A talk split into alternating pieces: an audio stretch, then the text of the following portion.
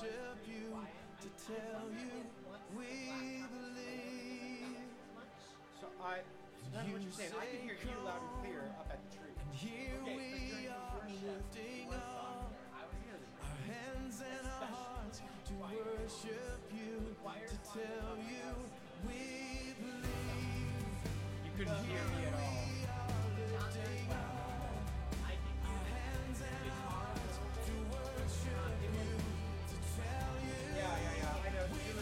live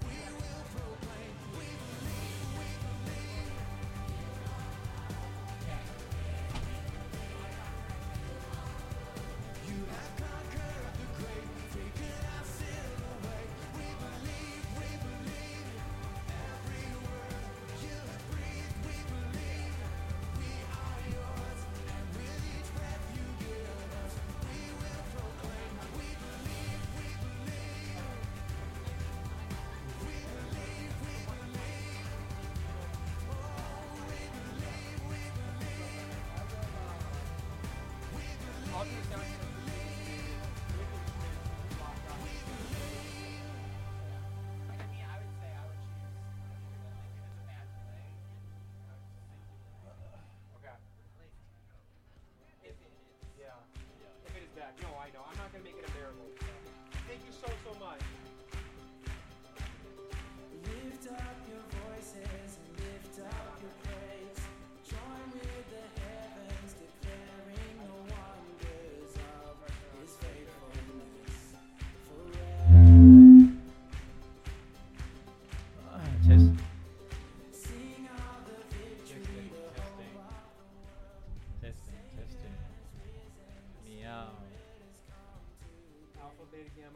Beta, gamma, delta, epsilon, zeta, eta, theta, iota, kappa, lambda.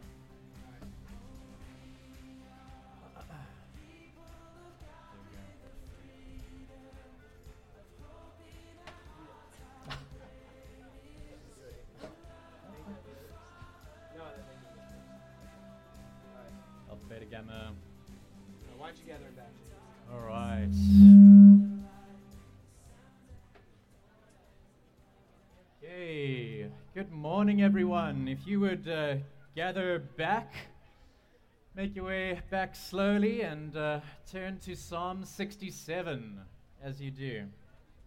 Psalm 67. Someone cranked this. That was part of our problem. Ah, really? Alright, keep talking. Oh, yeah. You, do. Yeah, yeah. No, that's don't cool. worry about it. Okay, cool.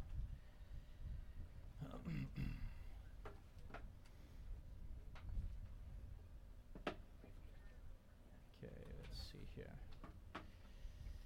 Very nice. Um, okay. Ooh, let's begin, shall we? It is hot out there.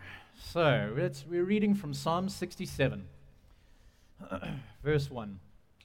May God be gracious to us and bless us, and make his face to shine upon us, that your way may be known on earth, your saving power among all nations. Let the peoples praise you, O God. Let all the peoples praise you.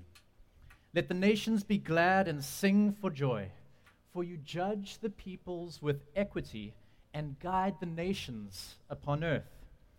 Let the peoples praise you, O God. Let all the peoples praise you. The earth has yielded its increase. God, our God, shall bless us. God shall bless us. Let all the ends of the earth fear him. Please pray with me. God, we pray that you would give us uh, eager minds and soft hearts, that uh, we, would, we would come with humility to learn from your word today. Um, we pray that you would give us this vision that the psalmist speaks of in Psalm 67, that the nations would come to saving knowledge um, of our God and Savior, Jesus Christ. In whose name we pray. Amen. All right, I'm a, I'm a fairly optimistic guy. I'm easygoing, pretty relaxed, and have a sunny disposition. But there is one dark and morbid thing about me that not a lot of people know about, which is uh, when it comes to fictional movies, I always enjoy a good death scene. Let me explain. Because it's at the death scene, right? It's, it's, it's a good death scene is usually a good indicator that the rest of the movie is good as well. Uh, a terrible death scene will almost uh, guarantee that the, the movie was not worth watching. Some of the movie's most memorable dialogue is in and around the death scene. The dialogue here usually tells us what the whole movie is about. For example, I'm sure, I, I know that there are fans of Braveheart out here, and what does William Wallace cry out right before the end? Cry it out. Freedom! That's right. I can't shout too loud, otherwise, the, the speakers will go crazy. What about Gladiator? Uh, just after Maximus perishes in the Colosseum, Lucilla turns to one of the Roman senators and says this Is Rome worth one good man's life? We believed it once. Make us believe it again. Powerful words which tell us what the whole movie is about. But perhaps a more obscure example comes from one of my favorite Marvel movies called Doctor Strange. Uh, spoiler alert uh, one of the major characters perishes at the end of the movie, but I figure if you haven't seen it yet, uh, you, you, probably won't see it.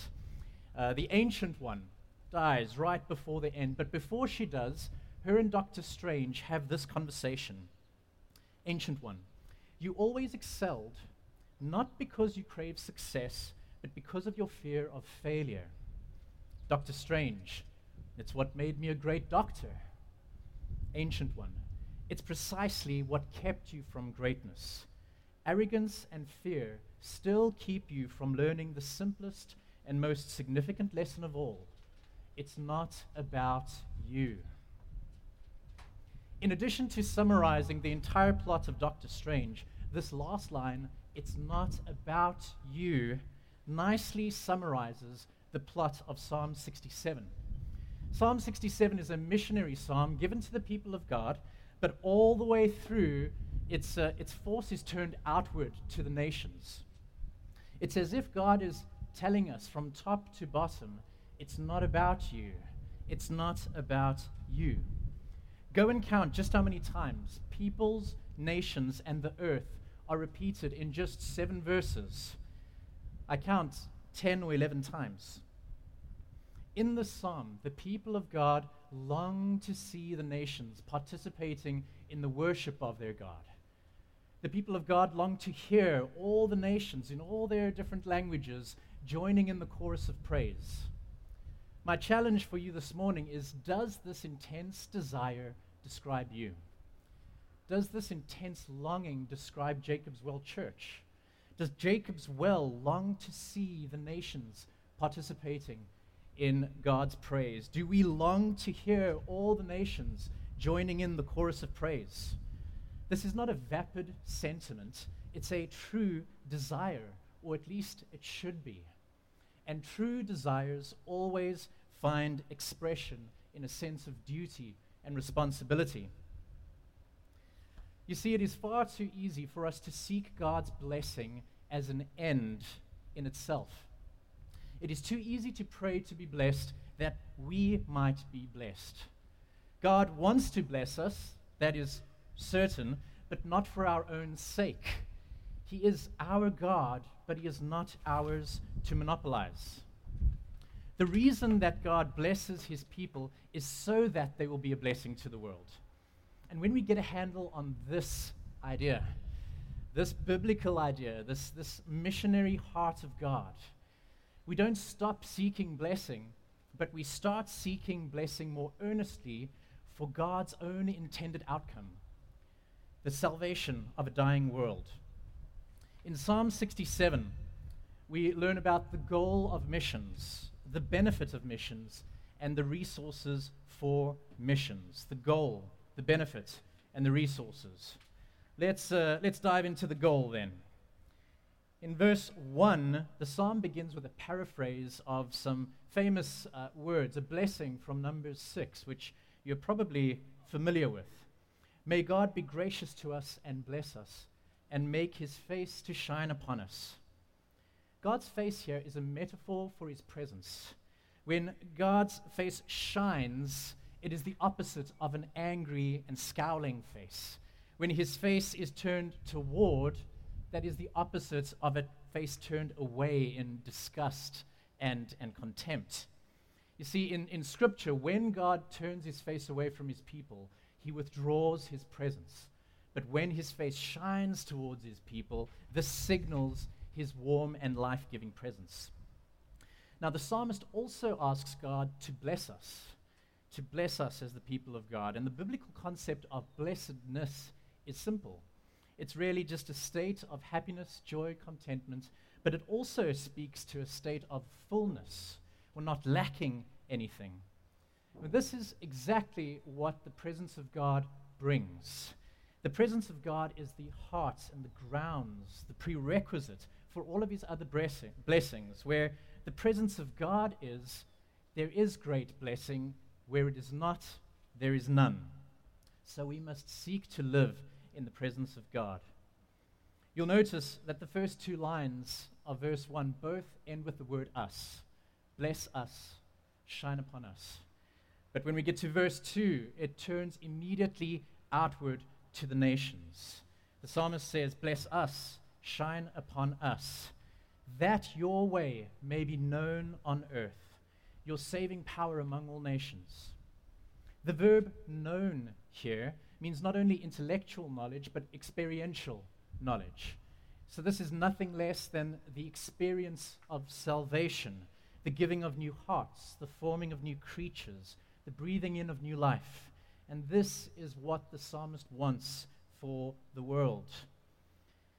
Verse 1 and 2 together uh, really echo a, a prominent biblical theme that runs all the way back to Genesis 12 2 where God says to Abraham, I will make, a great, I'll make of you a great nation, and I will bless you and make your name great, so that you will be a blessing. There's this idea of being blessed so that you will be a blessing. And this is really the heart of the Great Commission. You know, we, we typically think of Matthew 28 as the Great Commission, where Jesus says, Go therefore and make disciples of all nations. But it's kind of the second Great Commission because the first Great Commission is in Genesis 12. So when God says to Abraham, I will bless you so that you will be a blessing, we see that this missionary heart of God has been there from the beginning. The reason the people of God desire God's blessing is so that they can be a conduit or a vehicle or agent of blessing to the world. As God blesses his people, the psalmist says that the rest of the world will find themselves drawn to God and join in the chorus of praise. And we see this repeated in verses 3 and 5. Let the peoples praise you, O God. Let all the peoples praise you. Again, He is our God, but He is not ours to monopolize. He wants to get through us to the nations. In Psalm 67, we see the people of God seeking God's great blessing as a means to the greatest end, which is the salvation of the nations, the multiplying of wor- worshippers throughout the world. Psalm 67 is a prayer of blessing on us so that blessing might come to them. The greatest end. My family and I, as many of you know, are, are heading back to South Africa in just, just a couple of months here, God willing, to be long term missionaries to orphans over there. Now, the organization we're working with, Door of Hope, is in the process of building and developing a neighborhood where orphans who are not being adopted can be cared for and raised in a Christ centered community. Thanks. The vision for this neighborhood is great. Down the line, they want to have family homes with parents caring for five to six kids in a home. They want to have a church on site. They want to have school, clinic, vegetable gardens, playgrounds this vision for the neighborhood is great. But if our goal was only to build a neighborhood, we would fail miserably. If we take it one step further, let's say the neighborhood is built, and we also successfully recruit and train parents and teachers and mentors to love and care for these kids, this would be a greater goal than the neighborhood itself, but in itself would still constitute failure. You see, all of these things must get us to the greatest goal, which is to see these orphans we work with come to embrace and love Jesus Christ as we do. The greatest goal is that God would adopt them into his family to be their heavenly father. The lesser goals of the neighborhood and the teachers and mentors serve this greatest goal. So, what about you? In your lives and in the life of the church, are you keeping the greatest goal the greatest goal? As business people, teachers, students, medical professionals, you're probably involved in a lot of good and even great work. But let me encourage you don't let the good and great things you do keep you from this greatest goal, which is always to see dead people live, lost people saved, idolaters come to be worshippers of the only true and living God. Thanks, Andrew. Live in such a way that the good and great things that you're involved in every day serve this greatest end. You see, Psalm 67 shows us that the goal of missions is the salvation of the nations, the multiplying of worshippers. But what of the benefit of, minif- of missions? Well, in verse 4, we see this grand vision of God as king and ruler, not only of his people, but of the whole world. This is a grand vision of the new heavens and new earth, the consummation. We read in verse 4 Let the nations be glad and sing for joy, for you judge the peoples of the earth and guide the nations upon earth. You see, his reign is joyful, and this is a joy that arises from his perfect fairness.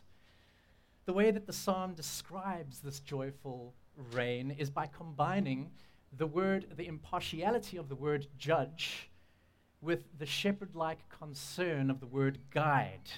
Judge and guide. You see, when God reigns, it is grace from beginning to end. Not only does he set the standard as judge, but he enables to navigate that standard as guide. He does not only build the path and its guardrails, he is also the good shepherd that leads us down the path. God is the perfect king, shepherd king. He's the perfect ruler. Contrast this to the fallen political and cultural rulers of our time, who are capricious, fickle, even volatile. On the one hand, they want to make no moral judgments. On the other, they want to control, seem bent on controlling all moral judgments. And there's a schizophrenic bouncing between tolerance and tyranny. Take another example. There's a, there's a lot of talk these days about victims and oppressors. Right? At the heart of this is a cry for cosmic justice that victims will be raised up and oppressors uh, torn down. The, the irony is that the, the fallen uh, cultural rulers and movements of our time cannot bring about this perfect fairness that we all so desperately seek. They're looking for justice in all the wrong places. You see, they have the right impulse, which is the seeking of justice, but all the wrong methods, the wrong aims, and they have the wrong king. Only God as king, only in God's rule can we find perfect fairness that we all so desperately seek. Only in God's rule do we see these things brought together conviction and forgiveness, strength and tenderness, justice and mercy. In Psalm 67, we see a picture of God's perfect rule in the new heavens and new earth. But as the church advances through the missionary endeavor, we see a small glimpse of his reign coming in and through the church. And this brings more joy to the world. How do the nations of the world get to know God's rule? Well, this principle is always true. Non Christians are watching us. They're asking, what difference does this make in the life of this Christian? What difference does his belief make? Where is her God? Someone has said that the greatest hindrance to missions today is the failure of the church to provide evidence in her life of this joy that comes from being ruled by a perfectly just, fair, and loving king. The world is sometimes knowingly, sometimes unknowingly looking for evidence in your life. Someone else has said this, which I, I love this quote. If being a Christian were a crime, would there be enough evidence to convict you?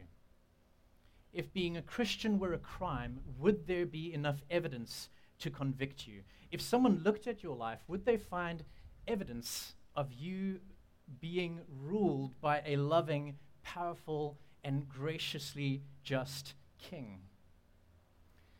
Psalm 67 tells us that the goal of missions is God's salvation, the multiplying of worshippers.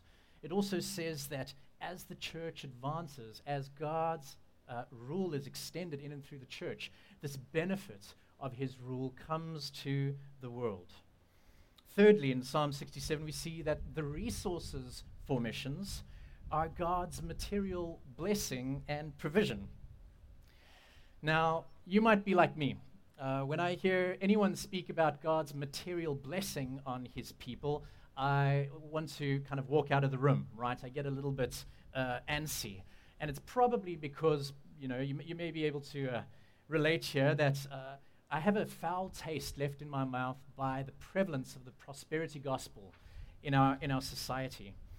Now, you know, the prosperity gospel turns God into a cosmic Oprah. You get a car, and you get a car, and you get a car.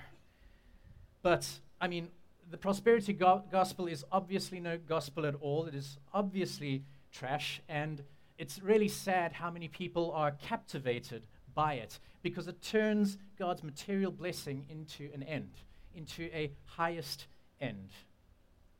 But just because the prosperity gospel has hijacked and twisted God's material blessings to become some kind of uh, sick end in themselves, right? This doesn't mean that God doesn't have material blessing for his people. We are material people. We have physical bodies. We inhabit a physical world. And Both reason and scripture, even here in Psalm 67, bear witness that some of God's blessings come to us in the form of physical things, in the form of material things. And we see this in, in verse 6. We find here a concrete manifestation of, of God's blessing in the form of, a, of abundant crops. Abundant crops. In verse 6, look with me there. The psalmist says, The earth has yielded its increase. You see, desiring material blessing is not a bad thing. Indeed, the psalmist is confident here that material blessing does in fact come because he says, in the context of the earth yielding its increase, in the context of these abundant crops at the, at the hand of God, right? He says twice, God, our God, shall bless us. God shall bless us. The application for us is to not stop desiring God's blessing, but to desire it more earnestly for the right reason.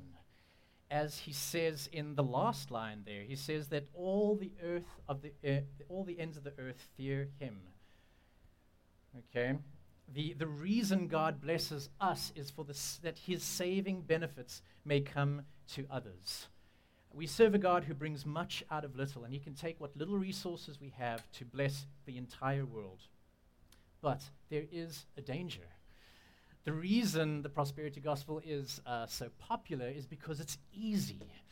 Because although material blessing is uh, uh, probably the smallest part of the way God blesses us, it is also perhaps the largest stumbling block.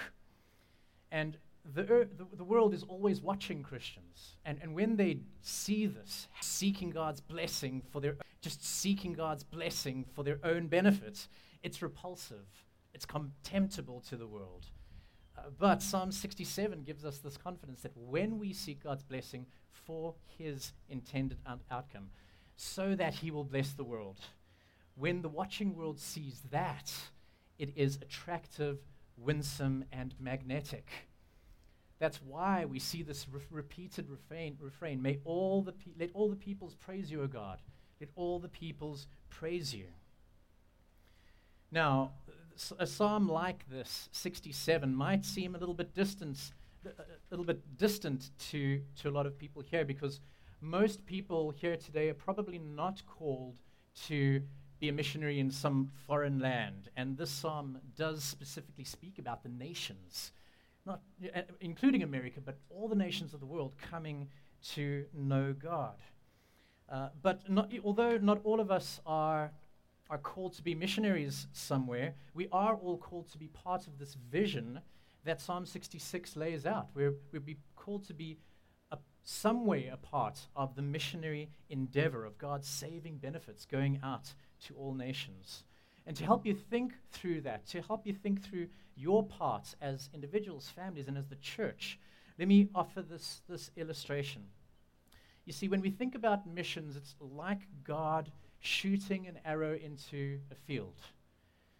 Uh, the arrow is the missionary, and the church is God's bow that he uses to shoot that missionary into the field.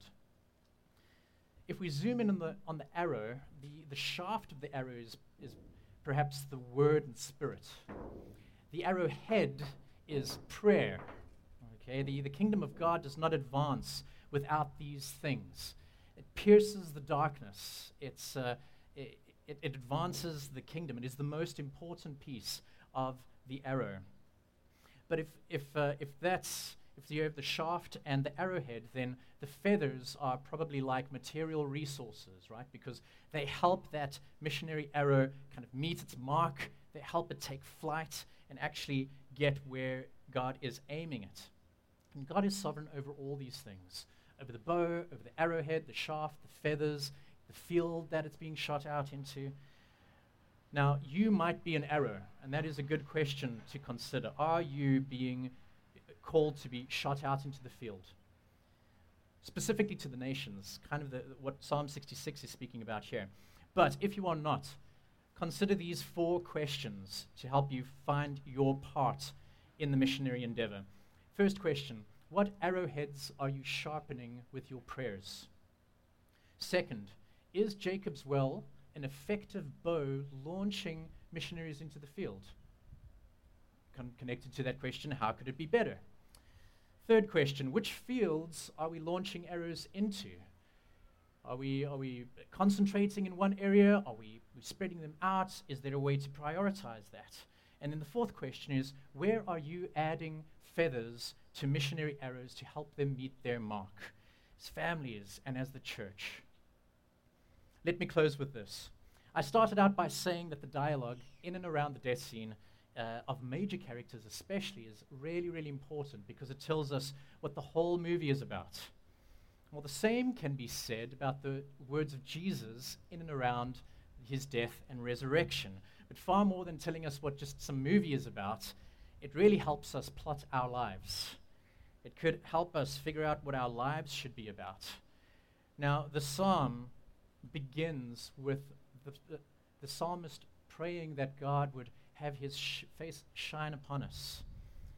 The reason God shines his face upon his people today is because at the cross, he turned his face away from his son. The reason God is able and does shine his face on sinners is because he put our sin on the cross and turned his face away. When Jesus was on the cross, he said, It is finished.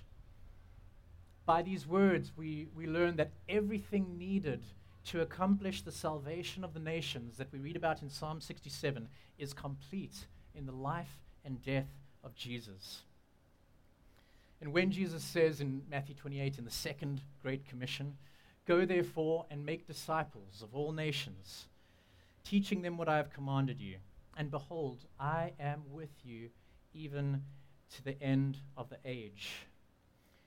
We see that although everything needed to accomplish the salvation of the nations is complete, the church, the church's mission is not complete because it hasn't gone out to all the nations.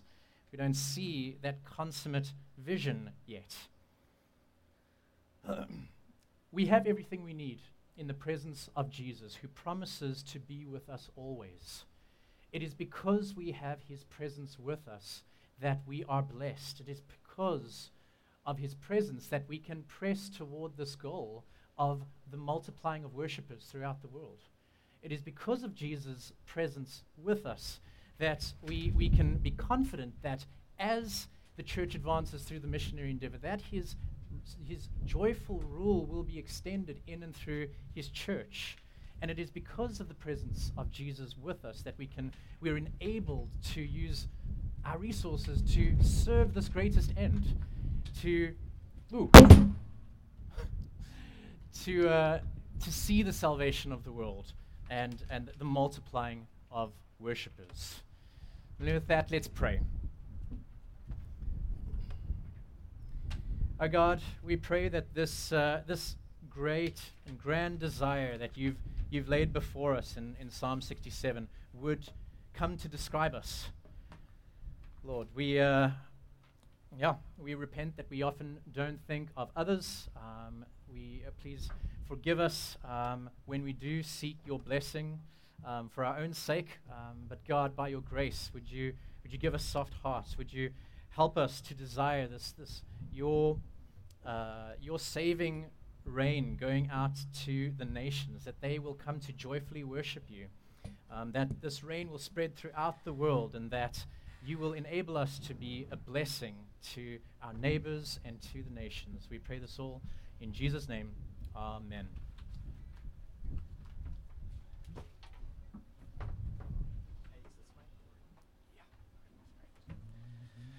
All right.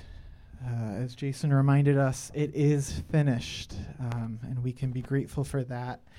As we move into a time of communion, um, we have this chance uh, to reflect on what Christ has done for us, um, and we have a chance to meet with Him uh, and be nourished by Him. Uh, so, as the elders and deacons uh, come forward, um, I'd like just to remind you that this is this is a family meal. Um, this is for anyone who has uh, professed Christ as their Savior, who has been baptized in a Christian church. Uh, and if that is not the case for you, I would encourage you to refrain, uh, to hold off from taking communion this week. Uh, find one of those deacons, those elders. Uh, you can talk to myself. We would love to talk to you about what does it mean to be baptized? What does it mean to become a Christian and put your faith in Him? So, the Lord Jesus, on the night when he was betrayed, took bread. And when he had given thanks, he broke it and said, This is my body, which is for you. Do this in remembrance of me.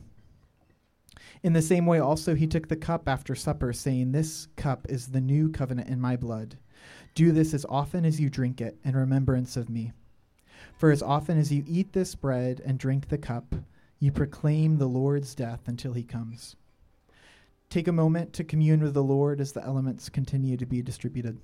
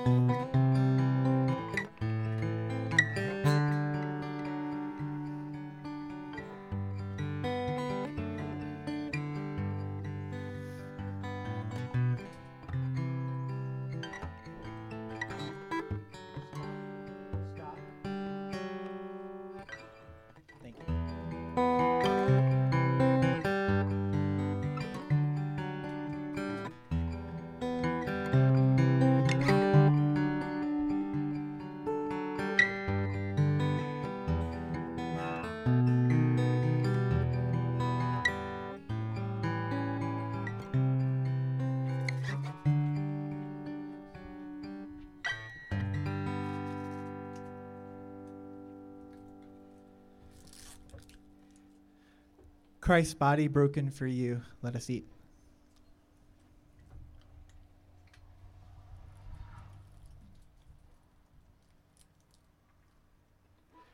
And his blood shed for your salvation. Let us drink together.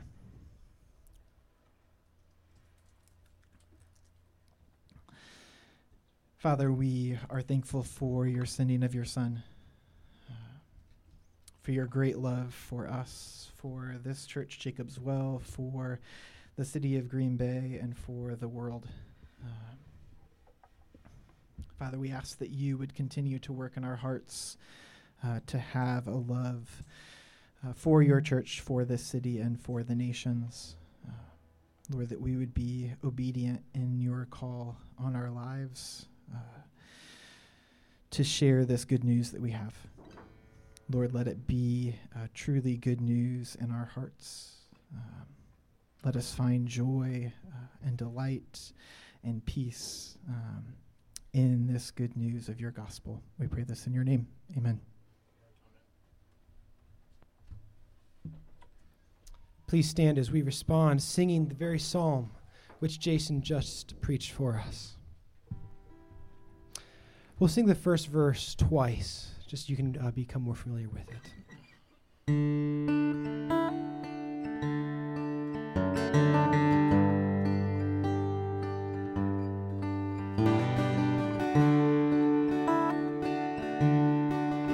May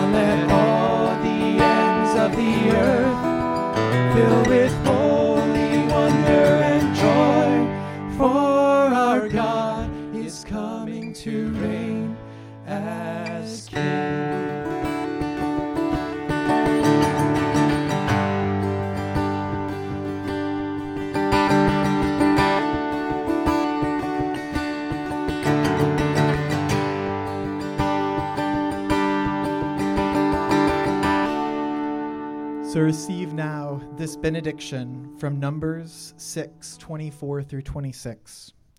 The Lord bless you and keep you. The Lord make his face to shine upon you and be gracious to you.